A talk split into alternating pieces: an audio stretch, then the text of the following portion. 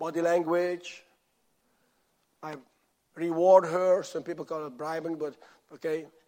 Uh, I reward her every time that she says thank you or you're welcome or these type of nice words because I want them to uh, do well in society and bring goodwill and liking and these type of things instead of the often and commonly just whatever attitude.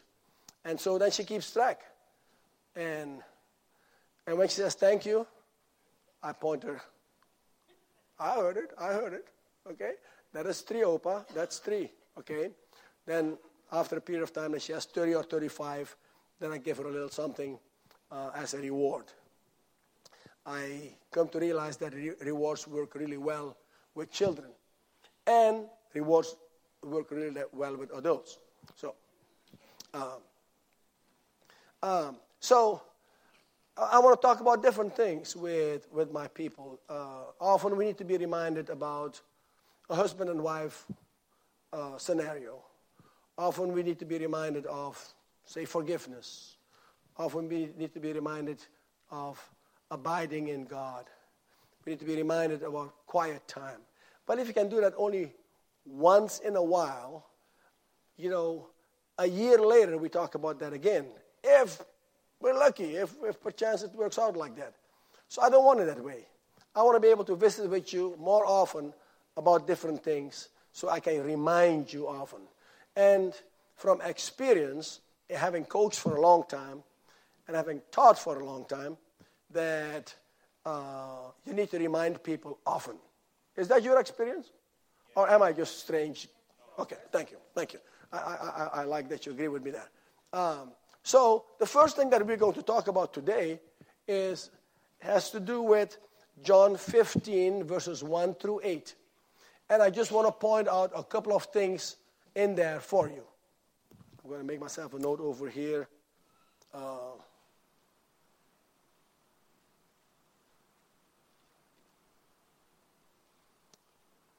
Are you there? John 15, verses 1 through 8. Uh, it's a very familiar passage, but I just want to. so often in American Christianity, uh, we, we talk almost too much about man's responsibility, as if man on his own could live the Christ life. It's impossible. Amen. It is only through Christ Himself that you can live the Christ life. And so it is always presumed that when we're talking about the Christ life, and may, maybe give it a different name, it is always presumed that it is through Christ that you can do these things. Without Him, you cannot do anything. And that will show up in here in, in the 15th chapter of, of the Gospel of John. Uh, but I would just want to point out a couple of things. So let's read verses 1 through 8, and then we'll, then we'll talk. So I am, uh, 15 1. I am the vine, and my father is the wine dresser. So, the vine dresser. So, what, what do we gather over here? What two characters are in the story here? Huh? Say it again. Okay, okay. So I, so that's Jesus speaking over there. Jesus, I'm the true vine, and my father, he's talking about his father, our father, he's the vine dresser. So he is the farmer, right? We have two of the people, of, of the characters in this story the farmer and the vine. Okay? The true vine. And then the next verse goes like Every branch in me that does not bear fruit, he takes away. And I'm not going to teach about the, on the whole thing. I just want to point out a couple of things. Otherwise, it'd be a whole sermon. Uh, every branch that in me that does not bear fruit, he takes away. And every branch that bears fruit, he prunes that it may bear more fruit. So, is there other characters that entering here? Okay. Branches. Yes? Branches. And another character, fruit. Okay? So these are the four characters that we have throughout the whole idea of these verses is that we have the farmer, which is the Father, we have the true vine, which is Jesus Christ, and then we have the branches, which is us, and then you have the fruit. The stuff that is produced through us, but not by us. Well, let's look at it. So, now, we'll read through it first and then we'll, we'll come back. The, verse 3 You are already clean because of the word which I have spoken to you. Verse 4 Abide in me and I in you. As the branch cannot bear fruit of itself unless it's, it's abide in the vine. Neither can you unless you abide in me. Here it is. Neither can you unless you abide in me. Unless we abide in Christ, there is nothing of any eternal consequence that we can ever do. Uh, let alone fruit that, that God wants us to bear. and he says, Abide in me, and I in you, as the branch cannot bear fruit of itself unless it abides in the vine, neither can you unless you abide in me. Verse 5 I am the vine, you are the branches. He who abides in me and I in him bears much fruit, for without me he can do nothing. And then you have different levels of fruit no fruit, fruit, much fruit, and, and, and so on and so forth. So, uh, but he says again here, and I in him bears much fruit, for without me you can do nothing. Verse 6 If anyone does not abide in me, he is cast out as a branch and is withered. And they gather them and throw them into the fire, and they are burned. 7 If you abide in me, and my words abide in you, you will ask what you desire, and it shall be done for you. So, if you abide in me and my words abide in you, you will ask. So sometimes this verse is misrepresented because they say, uh, You will ask what you desire and it shall be done for you. No, the condition is if you abide in me and my words abide in you. Right. So otherwise, we, we, we just go crazy and we just think we can just ask for anything. Put in the slot machine, poof, and, and, and, and, and there it comes. At least there's a maybe a good chance it comes. You know. Uh, but if you if his words don't abide in you, you're asking for the wrong stuff. Amen. And then expecting that a loving father will give you stuff that is bad for you. That has happened in the history of the scriptures only a few times. If you abide in me and my words abide in you, you will ask what you desire, and it shall be done unto you because you abide in me and my words abide in you. You will ask the right stuff. I will ask, Lord, give me more love for my wife. Does the father want to give me more love for my wife? Of course. That's right down his alley, right down his will. Uh, because those words are abiding in me, I can ask, and, and God will fulfill that desire to love my wife more. So, and verse 8 says this but this, by this, this my Father glorified, that you bear much fruit. So shall you be my disciples. So this is part of the proof, this is part of the demonstration that you are his disciple if your life brings forth much fruit. And if your life is going to bring forth much fruit, it must abide in the vine. So let's talk about the farmer, the true vine, the branches, and the fruit of these four entities in the story, which one is responsible for the fruit? Huh? Okay? Say again. The true vine? The husband, the farmer. Have you ever seen a vine drive a combine? the farmer drives the combine. The farmer is the one that's responsible to plant the seed, to fertilize, to water, and so on, so that he can get a crop, he can get fruit. He is the one responsible. And of course, in this scenario, he uses the, the true vine to work through, as he always does. He always, the Father, always works through the Son. And so that we, as the branches, might bring forth fruit. We are not responsible for the fruit. If you read these eight verses, what would you conclude that you are responsible for? Mary, Mary, say it nice and loud, Mary. Say it nice and loud. She can't hear me that well. To abide. And for his words to abide in me. Amen. That is what we're responsible for. And when we abide in him and his words abide in me, everything is hunky dory.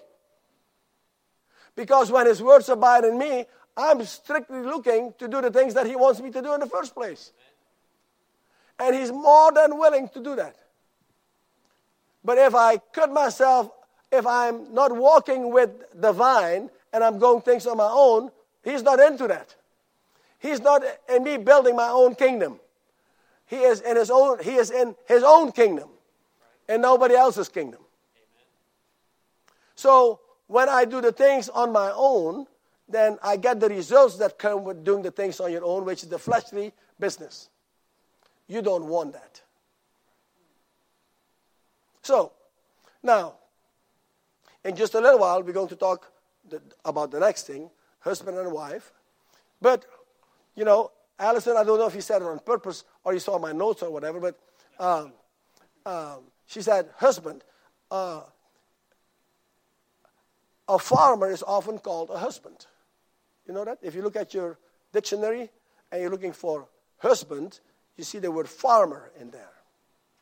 So, so I'm going to you know, switch to the husband and wife relationship. So, in this scenario that we just saw, the farmer is responsible for the well being of what he's planting, for the, the fruit to come, and, and so on and so forth. So, when it comes to the farmer in the home, the husband, it is his responsibility to cultivate such a flower in his garden that he can extract from there the most beautiful flower as he cares for his wife. My dear brothers and sisters, this morning we talked about we talked about the kingdom of God in Sunday school, and as I've said before, and as, as I said then, you know, the kingdom of God is in me, right? When you're saved, the kingdom of God is in you. Is the kingdom of God in you? That means she's saved. That's uh, a definite yes. Okay, so, but although the kingdom of God is in her and in me in its full potential, it is not in us quite in its full, full development yet. Are you with me? Yes? Yes? Okay, okay, okay. okay. because the kingdom of God has to do with the rulership of Jesus Christ. Yes? So, me as her brother in Christ, or me and Sybil, where is Sybil? Is she here or she's upstairs? Okay? Me and Sybil, me and my brothers, me and my sisters. What is my job, which is a privilege, is that God wants me to expand His kingdom in Cherie. And God wants Cherie to help expand the kingdom of God in me so that Jesus will have a greater rulership in my life than he already has. Because he doesn't come with a bulldozer, he comes with what I give him to rule over. And hopefully that becomes more and more so till ultimately he completely rules my life. But it is my job to inspire my sister, to encourage my sister, to teach my sister, to walk in such a way as to expand the kingdom of God in her. For me to expand the kingdom of God in her, I must use the kingdom of the kingdom of, of, of God's weapons, the kingdom of God's means. If I'm going to help develop the kingdom of God in Cherie, if I'm using the kingdom of darkness methods and means, that is not the kingdom of God. Amen. What I develop in her is that ugly list in Galatians, the fifth chapter. And that doesn't look anything like the kingdom of God. So when it comes to me and Sybil, I see Sybil as my wife. God has given me the job to help develop the kingdom of God in her so that Jesus will rule more of her life than he did before. And over time, this will be true. And she does the same thing for me.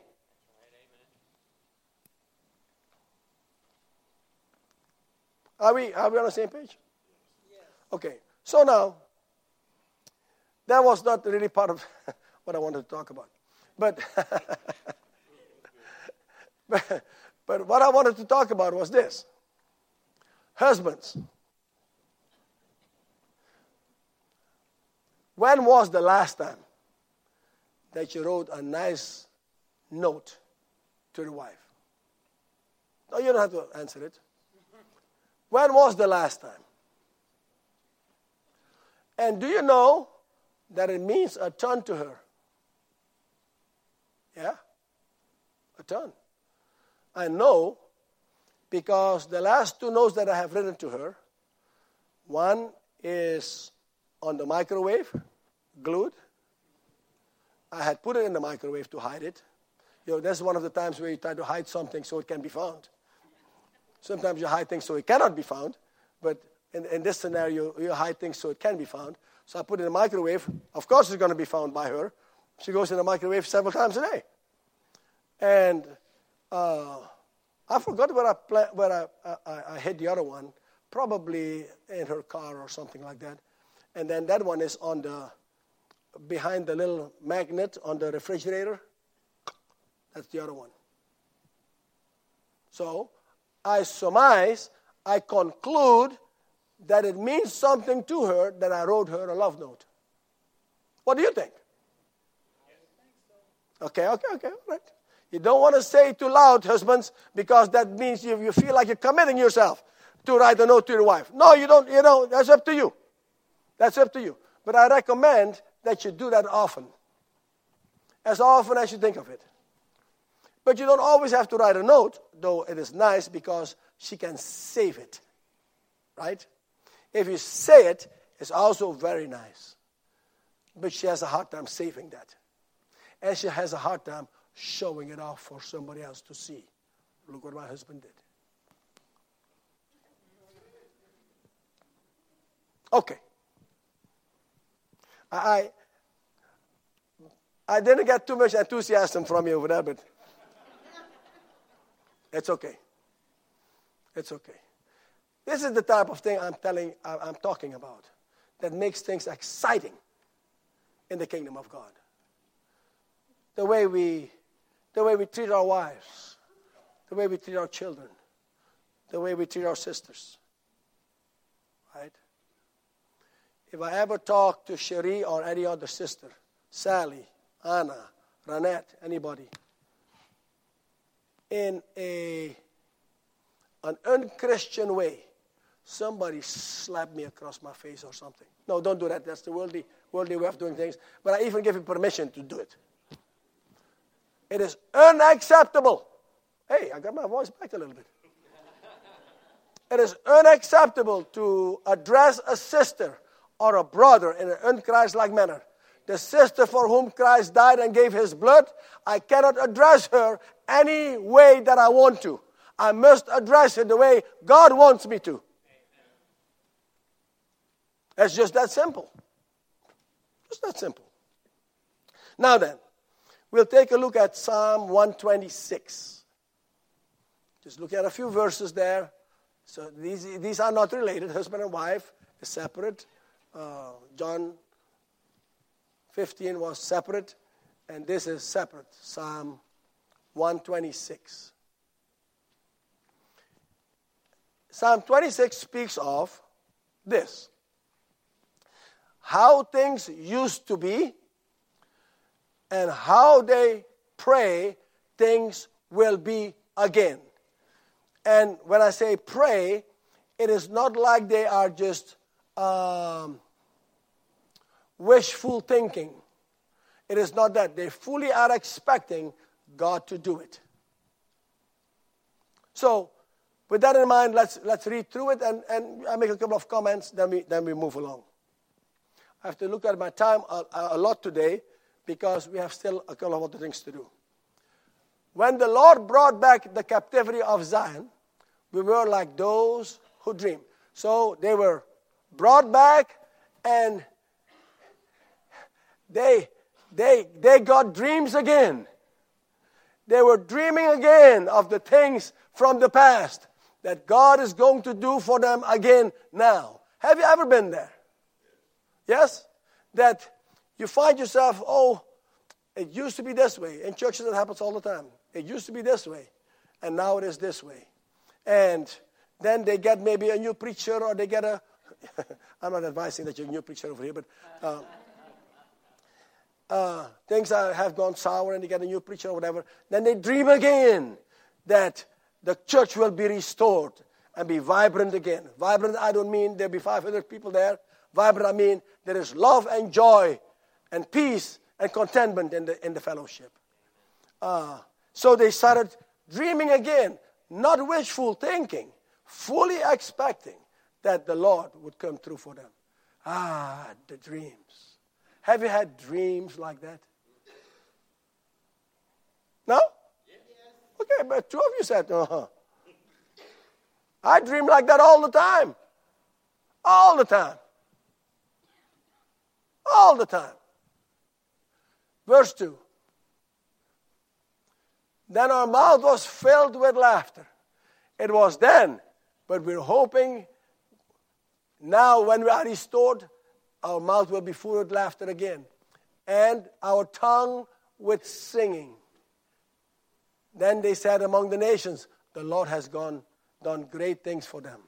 That's when they said then, and that's what I hope that they will say now again. Verse 3 The Lord has done great things for us, and we are glad. Does this sounds like a happy bunch? Huh? God is going to do some great things for them, and they fully are expecting it. What a place to live. Uh, I know some people that they cannot imagine that God would do great things for them again. I told you, well, I won't tell you about it. I, I'm,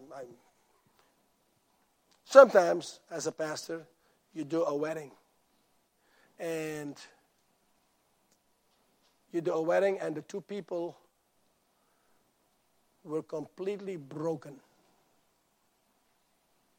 thinking that God could never use them again in ministry. Their heart full of the desire to minister to other people, the love of Jesus. They made some mistakes, and they didn't think that they could survive it in this way. They were going to survive it in the fact that they were going to breathe and they live still. But they were not surviving it in the sense that they were going to be able to minister again to other people. They said that was over. They thought that this is no way. Broken. Since this was their desire. If it was not their desire, they might not have been as broken. But this was their desire. Felt broken. And then God started repairing them. And what a beautiful wedding it was. When God puts the pieces back together and they can be glad once again. They can be glad once again. Verse 4. Now, see, when this happens, when I'm telling you this story like this about brokenness, most people think, okay, well, yeah, God can use them, whatever. But, and you don't pay that much attention to it till it's your child. Then it matters to you that God is not using your son or daughter, or that they don't think they can ever be used again. And they are down in the dumps. And you're praying for God to send someone that will minister to them and talk some sense in their minds that God is not a God like people. I told you about the kintsugi. Remember the kintsugi story? I'm going to preach on it one of these days. But the kintsugi is like a broken piece of pottery. It's a Japanese, you go, it's a Japanese art form where people repair broken pieces of pottery with gold. So, anyways, I'm not going to preach on it, but let me just give you just one, one of the significances is that when you are when you're living is to make broken pottery and repair it with gold because that's how you make your living. You're looking for broken pieces of pottery. The church is not looking for broken pieces of pottery.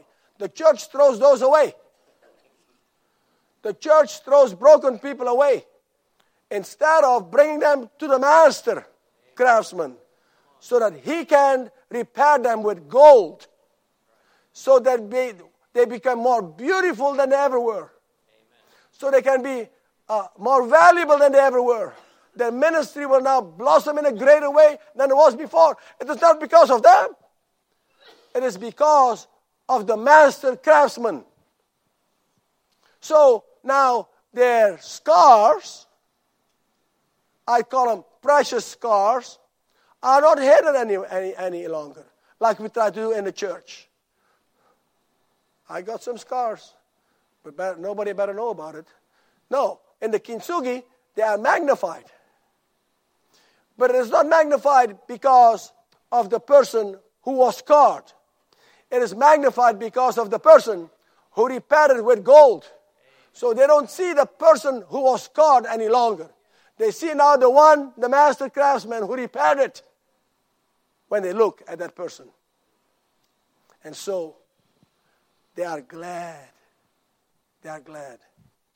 The next, uh, we next. Bring back our captivity, O Lord, as the streams in the south, or the Negev would be another translation. The streams in the south, when the rain starts flowing again, and the streams are flowing with water and watering the area so that things grow and things are fruitful and things flourish. Ah, that's the way it's going to be again. That is the way the things are going to be in my life again. Fresh water to grow stuff. Verse 5 Those who sow in tears shall reap in joy. No more staying in tears. It's all about joy. Verse 6 He who continually goes forth weeping, bearing seed for sowing, shall doubtless come again with rejoicing, bringing his sheaves with him.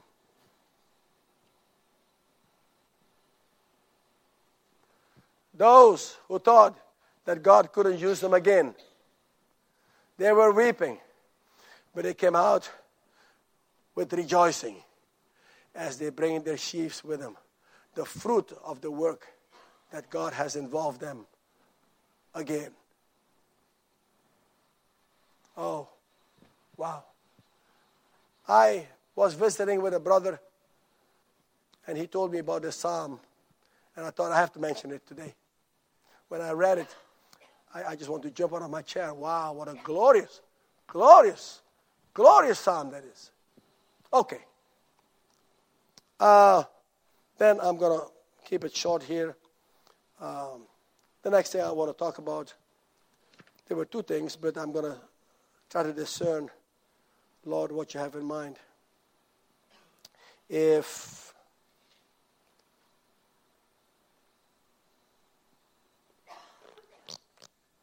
um, let's go with, with, with we'll go with, with the anger thing, and then next time we'll go with quiet time or something like that. Um, like you need quiet time. I'm, I'm good. I'm good. Anger. Uh, the scriptures allow some angers and not others. The scriptures allow angers that are the angers that God gets angry with. When it is, it's about abortions, God is angry with it. And I know there's plenty of people that, in a very innocent way, are involved in these things and they, they just didn't know. Uh, and, and God, God bless them and God uh, forgive them. And then you have the, the industry, and that is evil stuff. So, God is angry at those.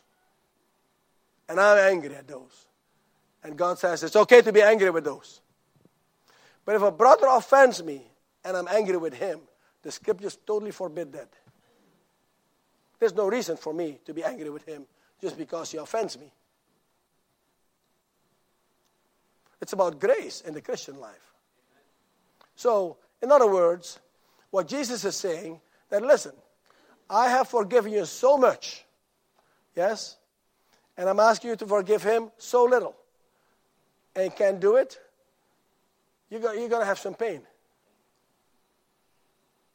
I'm going to turn you over to the tormentors. Read Matthew the 18th chapter. It's right there, the last portion of it. I'm going to turn you over to the tormentors because I have forgiven you so much that you could never, in no way, pay back. And yet, I am asking you to forgive someone so much, so little. You can do it. So, it's that kind of anger is not permitted. We, we cannot get angry like that.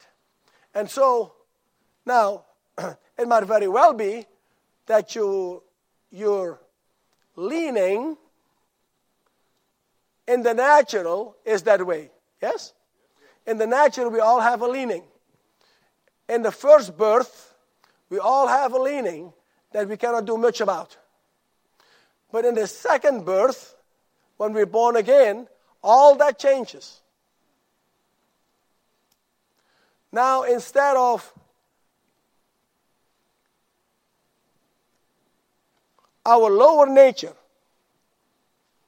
our first tendency, our old nature, our sinful nature, the flesh, if you will, it dominated us.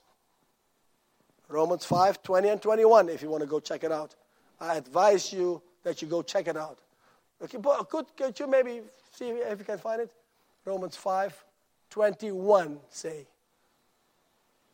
So it will come up after a little while. Uh, I hadn't planned on going there. Uh, 521, it tells us that our sinful nature reigned over us as a monarch reigns over people. And we couldn't fight it in any way. That was the first birth. But in the second birth, everything changes.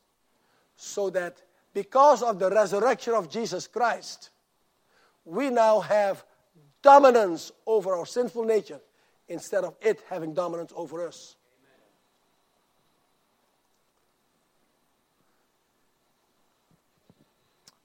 Um, so we might have we might have a leaning toward anger, but in the second birth, we have no excuse.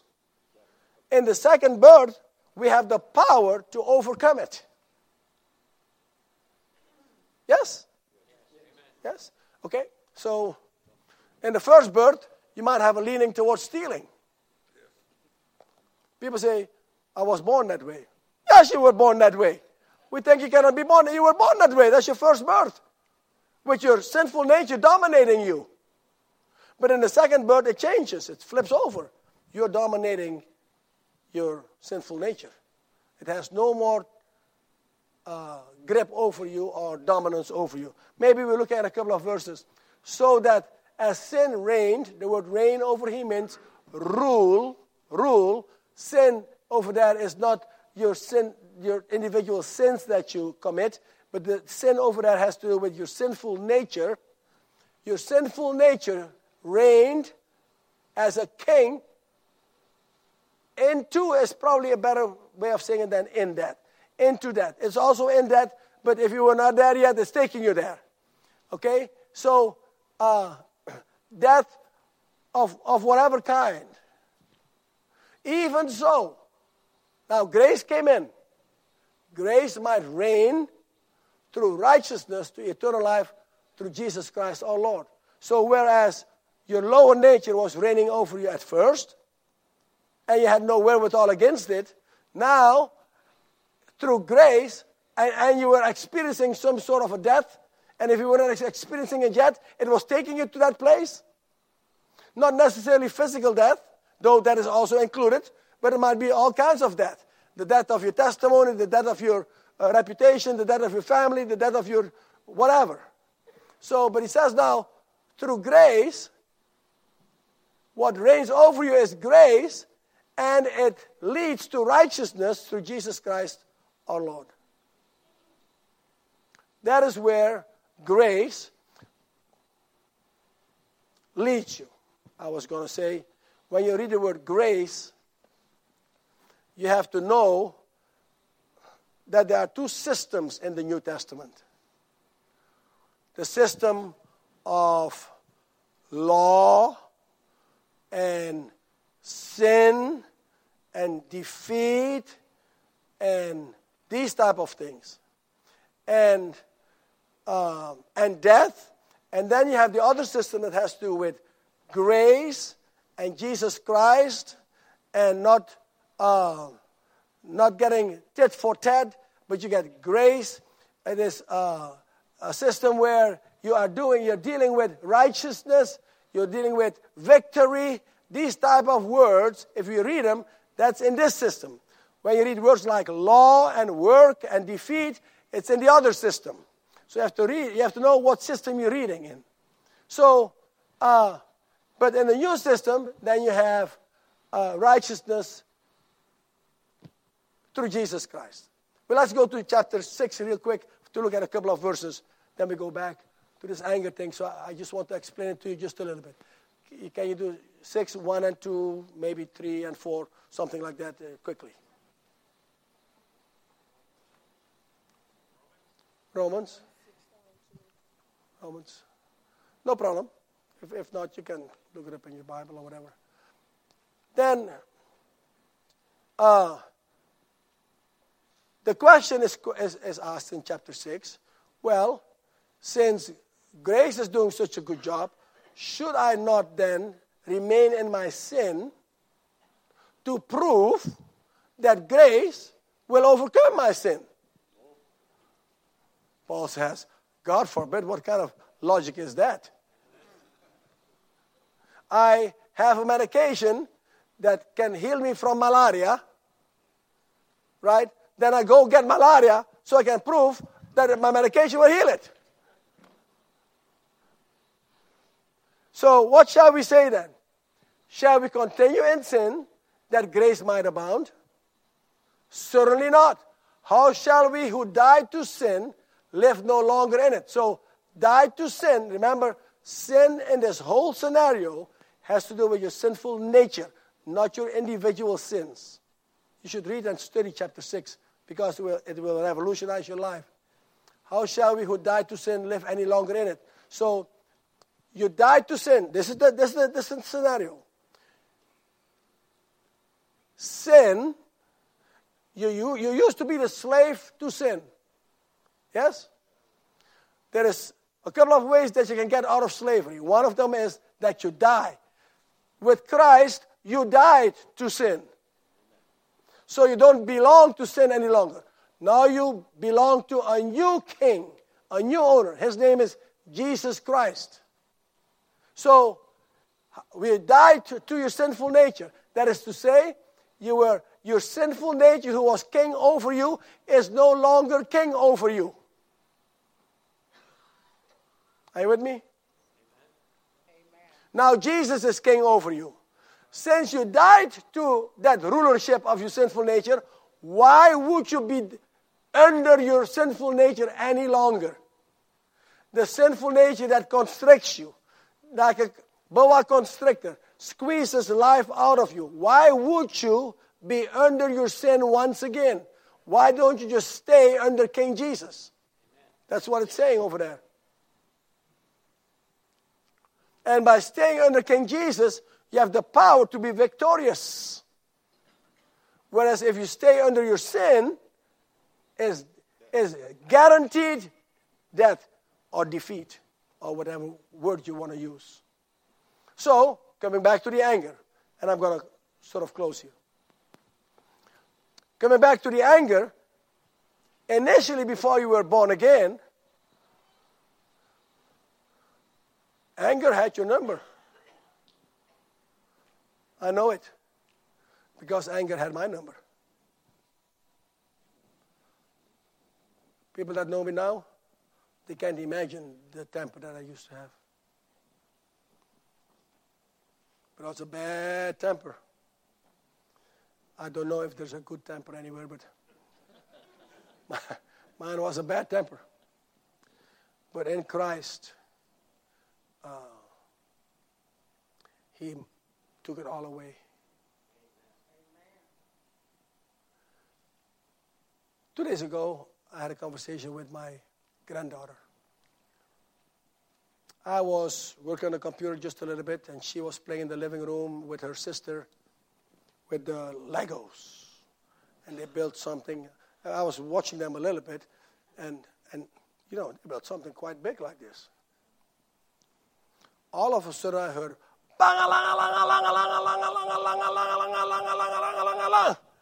it wasn't just pam, pam, pam. It was, she had a fit.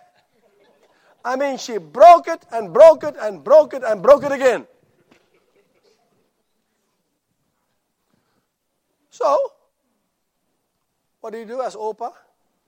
I have a talk with her. I want to teach my granddaughter. I don't want to just give her a whipping or whatever. Not, not, not, that I'm in a place to give her a whipping, but I want to talk to her. I say, Sophia, come talk to Opa. I say, honey, uh, we need to pray. It was the 21st of the month. We need to pray that God will uh, deliver you from your anger. Because anger is not any good. There's nothing good that comes out of anger. Amen.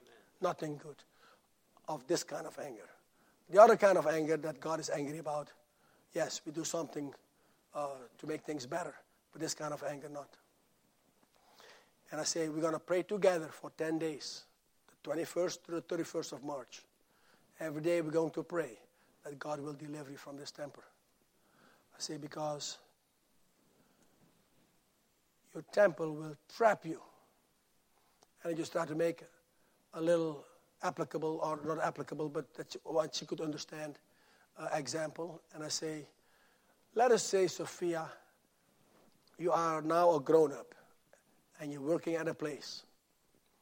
And you are the boss of this other lady, but this other lady wants your job and she knows you have a temper. And she will be able to trap you just like that. I say that's just a practical example, uh, but that's not the main reason. The main reason is it, it, it is disappointing to God to throw a temper like that. But yeah, and He will deliver you. I know for sure because He's delivered me too. I remember playing on the tennis team at McFarlin Tennis Center in San Antonio. And the team was speaking together in a grassy area outside of the gate. And I was upset. And they said something, somebody said something, and I just started walking to the gate. And Mr. Mapes, my coach, says, If you go through that gate, you lose your scholarship. Don't go through that gate. When you're angry, that kind of anger, see, it's a double whammy. You don't even care. You're going to hurt somebody. Well, I don't care. That's what anger does. So I'm marching to the gate. He ran me down because he knew that if I go through the gate, he has no choice. He stopped me. He says, Oh, Kenny, you have such a gift to be a leader, and yet your temper is going to mess you up. I'll never forget those words. And I want to speak those kind of words also to my granddaughter, that she would remember those words And then, okay, we, we just uh, a day later, they are leaving to go back home. And I said uh, goodbye to her. I say, Remember, Sophia, remember about the temple. We're going to pray about it. She says, You know what, Opa? The example that you gave me has already come true. I was playing with uh, Shiloh, her sister. And Shiloh didn't mean to do this, but she trapped me. I gave in to my anger, and she got me. She, she understood the example of being trapped just like that. She is, how old is Sophia? 10 years old. 8 years old. 8 years old. Is Eva here? Eva's 8 years old. So, 8 year old can understand it. So, my brothers and sisters, this is where I'm going. And there's much to say about this anger thing. But if you have anger issues, you need to go to God and ask Him to deliver you from it. And if you need a prayer partner, call on a brother or a sister. If you're a man, call on a brother. If you're a sister, call on a sister. Um, and have a prayer partner that will check up on you every once in a while and that will pray with you often so you can get rid of the anger. Anger leads to nothing good. Nothing good. The Lord bless you. I my voice was pretty good. I mean, I the other night I couldn't even talk, but so uh, I survived. Let us stand and pray.